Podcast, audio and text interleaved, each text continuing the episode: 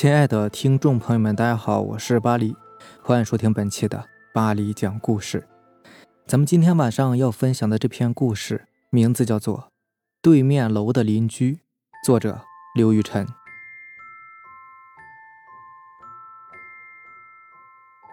我先说一下我这个人吧，我从小到大都是一个性格比较孤僻的小孩。小的时候呢，除了家人和邻居，我几乎没有和别的人。建立过亲密的关系，我不喜欢交朋友，爱幻想，喜欢想一些天马行空、不着边际的东西。有时候喜欢一个人发呆，不太爱搭理别人。我从小就对一些稀奇古怪的事情感兴趣，尤其是对一些灵异话题。我大概是从十二岁起就特别喜欢谈论这种话题。而我个人呢，从小到大也发生过不少大小的怪事儿。我身边的朋友和亲戚也遇到过不少的怪事儿，这就让我有了很多这方面的丰富题材故事。我也在灵异网和其他的一些论坛上发表过不少的稿件。我说说我的个人经历啊，我的人生道路算起来也是比较坎坷的。我大学的时候呢是化工专业的，后来发现这行不好找工作，之后我又改学土木工程，可是就业一样不顺。收入也不是很高，揽到的工程也不多。我改行那一年刚和妻子结婚，后来我们因为性格不合，加上生活琐事，爆发了各种矛盾，不得已离了婚。他走的时候，我们的儿子刚出生，儿子是跟我过的。那几年，我带儿子回老家经营杂货铺，可生意不好做，我又带着他离开老家去了外地。这几年呢？我当过货车司机，送过快递，投资过一些小本的饮用水生意。现在我经营着窗帘布艺的生意。早些年儿子还小，我一个人带着他，又不敢离他太远，他一个人没法照顾自己，工作也受到了很多制约影响。现在他已经六岁了，基本上也可以自理了，所以我平日里除了接送他上下学、给他做饭之外，也没有什么需要。过多操心的，但是我发现随着年龄的增长，我儿子性格也是越来越孤僻，常常一个人自言自语。我问他在跟谁说话呢，他就说在和他的朋友。我带他去看儿童心理医生，医生也说没有什么大问题，只是小孩爱幻想。但是我发现他真的是越来越孤僻，越来越爱自言自语。不过他的学习成绩倒是蛮出色的，背书也背得很好，算术也不错。我朋友就说他可能有阴阳眼，因为他不具有不正常孩子的特征。他的思维很敏捷，对事物的认知也比一般小孩要好得多，学习能力也是很强的。我朋友就说可能是阴阳眼。虽然我信这方面的事情，但是我也不敢妄下断论，毕竟是我儿子呀。我不想耽搁了，害了他。记得在去年年初的时候，我去问一个心理医生，他告诉我说，可能是因为我儿子常常频繁的跟着我四处搬家，交不到过多的同龄朋友，才导致性格孤僻的，喜欢幻想。于是为了孩子的成长，也为了他读书方便，毕竟已经上小学了嘛，我决定在一个地方长久的扎根。我年初的时候。带着他搬来了这座城市，跟朋友、亲戚和父母借了钱，接着向银行贷了款，然后筹齐首付，买了一栋比较老的居民房。本以为我们可以过太平的日子了，可是接下来的遭遇让我是后悔万分呐。我们五月份的时候搬进去的，我还记得当天晚上我们收拾忙活了一整天，洗完澡躺下来，刚歇息没多久。我就听到我儿子跑到我房间里来，他整个人躲到我的被窝里。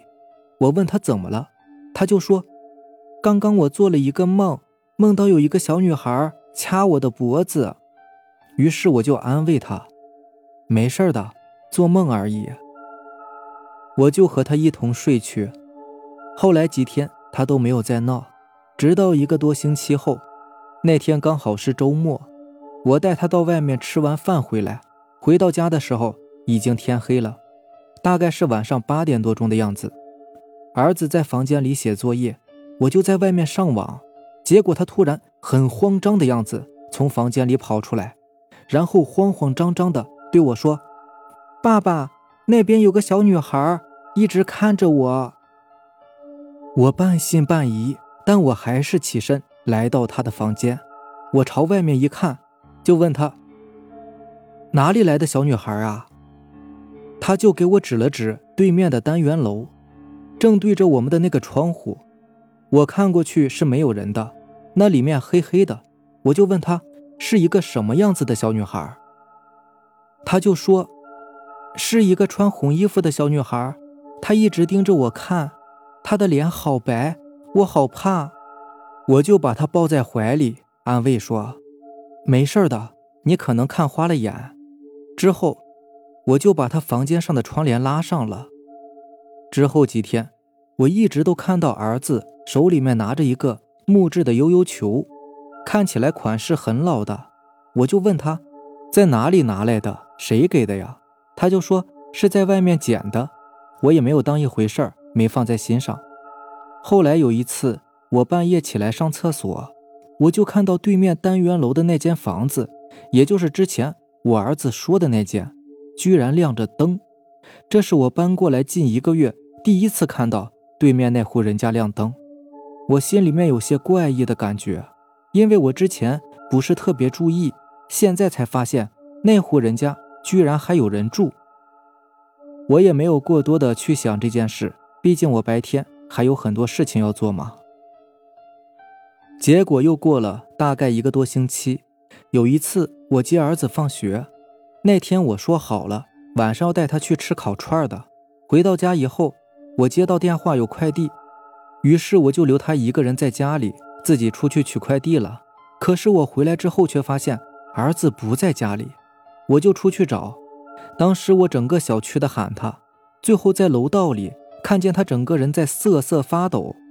当时他把脑袋蜷缩在膝盖里，我就问他怎么搞的，去哪里了？结果他抬起头来，我才发现。他居然哭了，整张脸都是泪痕，眼睛都红了。我赶忙抱起他，问他怎么回事他哭着说：“刚刚那个小女孩要带我去她家里玩，我说不去，她就硬拉着我。她的牙齿黑黑的，爸爸，我好怕。”然后就大哭起来。我这时候已经感觉到不对劲了，我只能先哄她。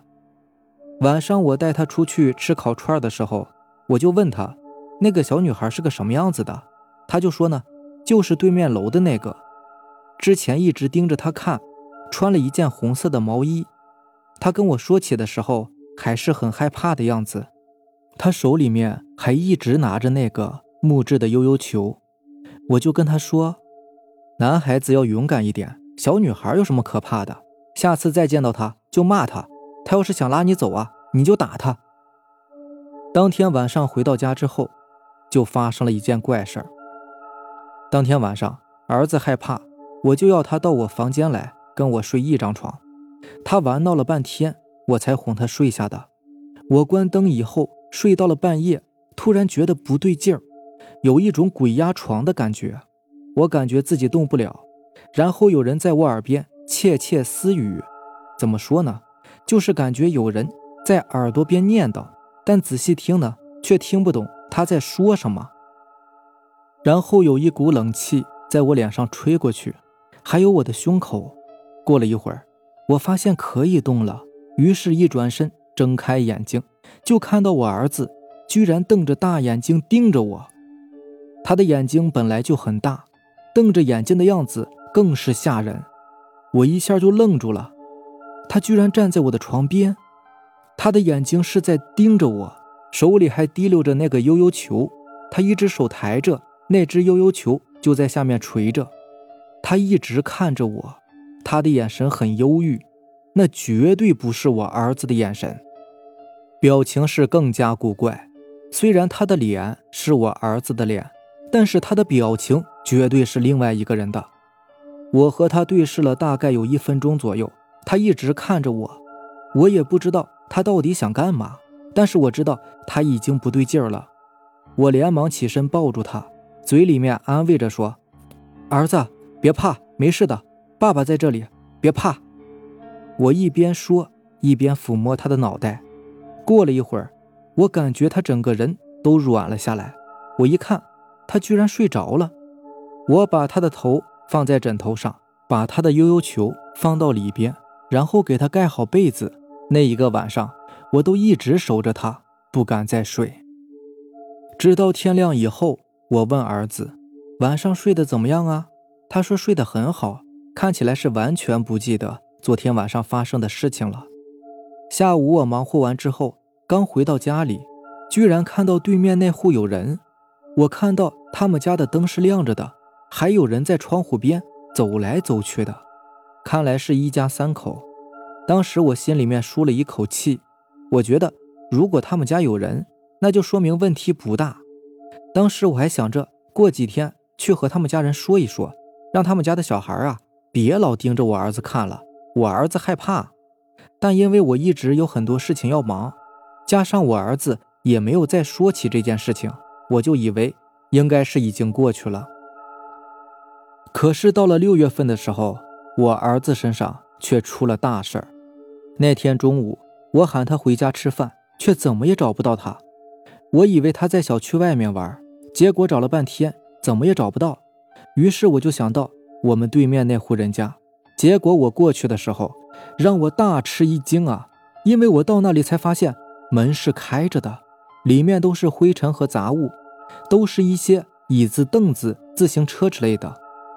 我是在那里面找到我儿子的。我找到他的时候，他整个人蜷缩在地板上，手里面还拿着那个木质的悠悠球。我马上把他抱回家里，我叫了他半天都没有醒，整个人都昏迷了。我把他送到了医院，当天就发起了高烧，一直不退，而且一直昏迷不醒。昏迷的时候还说胡话。做了脑部 CT，又验了血，医生告诉我他得了。儿童急性病毒性脑炎之后呢，打了针，挂了水，但是也一直醒不过来。当时我整个人都快崩溃了。回到家之后，我一直在哭。后来我想到了那户人家，我自己便趁着晚上挺起胆子，独自去了那户人家。我到了那里才发现，那间屋子里面连灯泡都没有。这时候我才想起来，我之前看到过。里面亮着灯，还有人的，于是我就在那里找了找，看看有没有什么特别的。那时候我隐隐约约的听到，好像我儿子在叫我，而且他还在哭，但不是特别清楚。当时也没有太在意，毕竟心里面念着儿子。之后我问了小区里的人，那间房子到底怎么回事？小区里的一个老大爷就跟我说呀，那间房子是空的，十几年前呢。本来是有那么一户人家的，但是在一个冬天的时候，不慎中了煤气，全家人都死了，还有一个七岁的小女孩。当时我一听，整个人呢浑身都僵硬了，心里面巨大的恐惧席卷了我全身。但是，一方面呢，我又担心自己儿子的安危。我去医院看了仍在昏迷的儿子，这时候儿子在床上突然说起了胡话，他嘴里面喊着：“别打我。”别靠近我！我叫我爸爸来。我是再也受不了了，于是给我母亲打电话，说起了儿子的情况。我母亲就从老家赶过来，我向她说清了事情的原委。但是我儿子还是一直昏迷着，有时候他会醒过来，但醒来也不说话，而且没多久又睡回去了。当时我和母亲都是束手无策。之后我开始问我的朋友，向他们求助，遇到这种情况该怎么办呢？我读书的时候呢，刚好认识一个有通灵能力的朋友。他在其他朋友那里听说我儿子的情况之后，马上就联系我了。之后几天，我经他家里人介绍，从老家来了一个神婆。那个神婆五十多岁吧，他们老家都叫她七姨。她来了以后，去医院里看了我儿子，七姨就说：“我儿子的魂不见了，是被脏东西勾走了。”当时我就问他怎么办。他就对我和我妈说：“现在呢，还不是特别严重，还是有很大的机会能够救得回来的。”他说：“一定是我儿子拿了人家的什么东西，才会招惹上的无妄之灾。”他就说在晚上的时候，在小区里大声喊我儿子的名字，叫他回家，越多人喊越好。之后到深夜，要我拿着一支红色的蜡烛，去那个人家喊我儿子的名字，喊三声就够了，然后不要说话，更不要回头，不管看见什么，或者是听见有人在叫我，都不要回头，直接回家。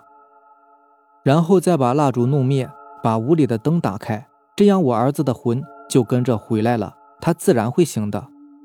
当天我们就照做了，我的几个朋友和我母亲都在小区里大声叫我儿子的名字，叫他回家。我自己则拿着蜡烛去了那间没人的房子。七姨还给了我一只护身符，她说那个东西很厉害，必须要带护身符，不然搞不好会有危险的。当我自己拿着蜡烛去那里的时候，我一进屋，居然真的听到了我儿子在叫我，他还在哭，说他很害怕。我就在心里面默念着，叫他来我这边。之后我离开那间房子，但我离开那间房子以后，就没有再听到他的声音了。后面的过程我都照做了。第四天，我儿子果然醒了，烧也退了下去。当时我们都长舒了一口气。儿子醒来之后，我问他怎么回事他当时就哭着跟我说：“那天呢，他在外面玩，结果那个小女孩又来找他了，还给他带来糖果，说那个糖果很甜的，不知道怎么回事就是很想吃。结果吃完以后，他还想要，就迷迷糊糊的跟着那个小女孩去了他家。当时他也不怕那个女孩吓人的样子，去了他家以后。”那个女孩的爸妈又拿了很多黑色的糖果给他吃，他吃完之后就迷迷糊糊的睡着了。等他醒来，那家人就不让他出去，不让他回家。那个女孩的爸妈还说要他做他们的儿子，无论他怎么哭，他们都不肯放他出去。那个小女孩还一直拿那些黑色的糖果喂他。后来他急了，就大喊：“你们再不放我回家，我爸爸会来找我的。”他会打死你们的！我听到这里，整个人渗出了一身的冷汗呐！我是一连好几天都不敢回家呀。我又问我儿子，是不是拿了人家的什么东西啊？他就说他没拿什么呀。之后我又想到那个悠悠球，我就问他，他才跟我说，是那天刚搬来的时候，在小区下面的草丛里捡到的。七姨就说了，那个悠悠球可能就是那个小女孩的。那位七姨当时就跟我们说，那家人呢已经盯上我们了，而且他们道行不浅，很难对付。要是到了他们的死季，到了他们出事的时候，就更加麻烦了。所以啊，我们最好还是快点搬走。不得已，在今年国庆的时候，我只好把那个小区的房子卖掉。之后，我的那个朋友又告诉我说，我儿子呀其实是有阴阳眼的，只不过呢不是特别明显。感应力也不是特别强，不过没有关系，长大一点自然就消了。说了那么多呢，我总是觉得我的命运不太平稳。我从小就遇到很多奇奇怪怪的事情，我认识的朋友和家人也有很多遇到了这方面的事情。我总觉得呀，自己和那方面也许多多少少有一点渊源吧。好了。这就是咱们今天晚上要分享的故事了。如果喜欢咱们的节目呢，就点个订阅吧。如果你也有比较精彩的故事想分享给大家呢，可以关注我的微博“巴黎讲故事”，然后将你的故事发给我就可以了。行，那咱们下期见，拜拜，晚安。